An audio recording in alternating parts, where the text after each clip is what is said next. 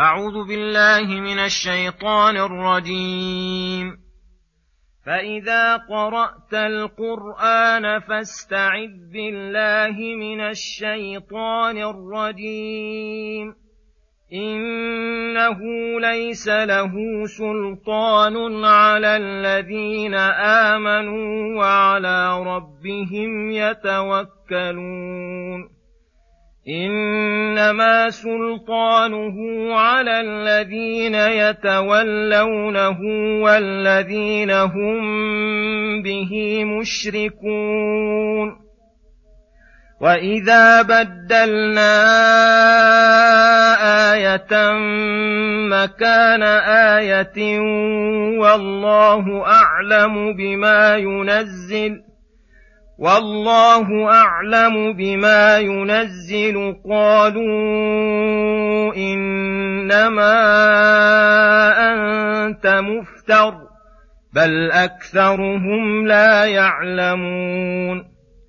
قل نزله روح القدس من ربك بالحق ليثبت الذين آمنوا.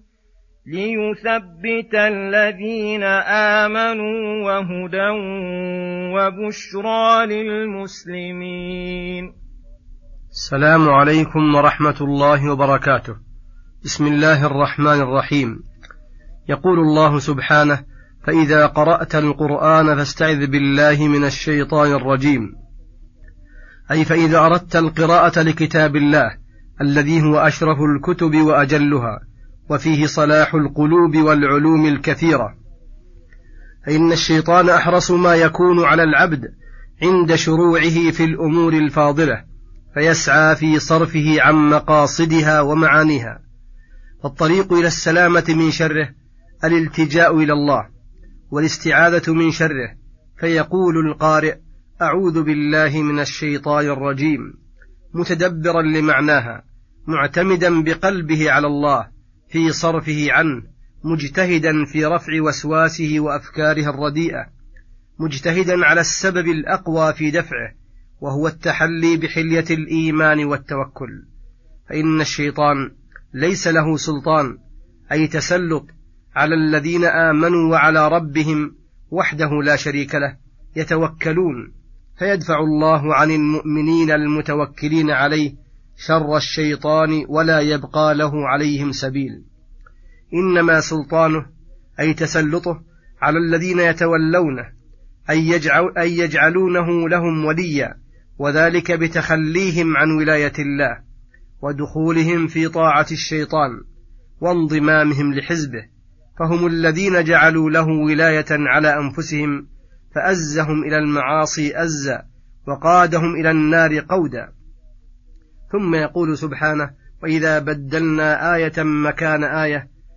يذكر تعالى أن المكذبين بهذا القرآن يتتبعون ما يرونه حجة لهم وهو أن الله تعالى هو الحاكم الحكيم الذي يشرع الأحكام ويبدل حكما مكان آخر لحكمته ورحمته. فإذا رأوه كذلك قدحوا في الرسول وبما جاء به وقالوا إنما أنت مفتر. قال الله تعالى بل أكثرهم لا يعلمون. منهم جهال لا علم لهم بربهم ولا بشرعه. ومن المعلوم أن قدح الجاهل بلا علم لا عبرة به فإن القدح في الشيء فرع عن العلم به وما يشتمل عليه مما يوجب المدح والقدح. ولهذا ذكر تعالى حكمته في ذلك فقال قل نزله روح القدس وهو جبريل الرسول المقدس المنزه عن كل عيب وخيانة وآفة. من ربك أي نزوله من عند الله بالحق وهو مشتمل على الحق في أخباره وأوامره ونواهيه. فلا سبيل لأحد أن يقدح فيه قدحا صحيحا لأنه إذا علم أنه الحق علم أن ما عارضه وناقضه باطل. ليثبت الذين آمنوا عند نزول آياته وتواردها عليهم. وقتا بعد وقت. فلا يزال الحق يصل إلى قلوبهم شيئا فشيئا حتى يكون إيمانهم أثبت من الجبال الرواسي. وأيضا فإنهم يعلمون أنه الحق واذا شرع حكما من الأحكام ثم نسخه علموا أنه أبدله بما هو مثله أو خير منه لهم وأن نسخه هو المناسب للحكمة الربانية والمناسبة العقلية.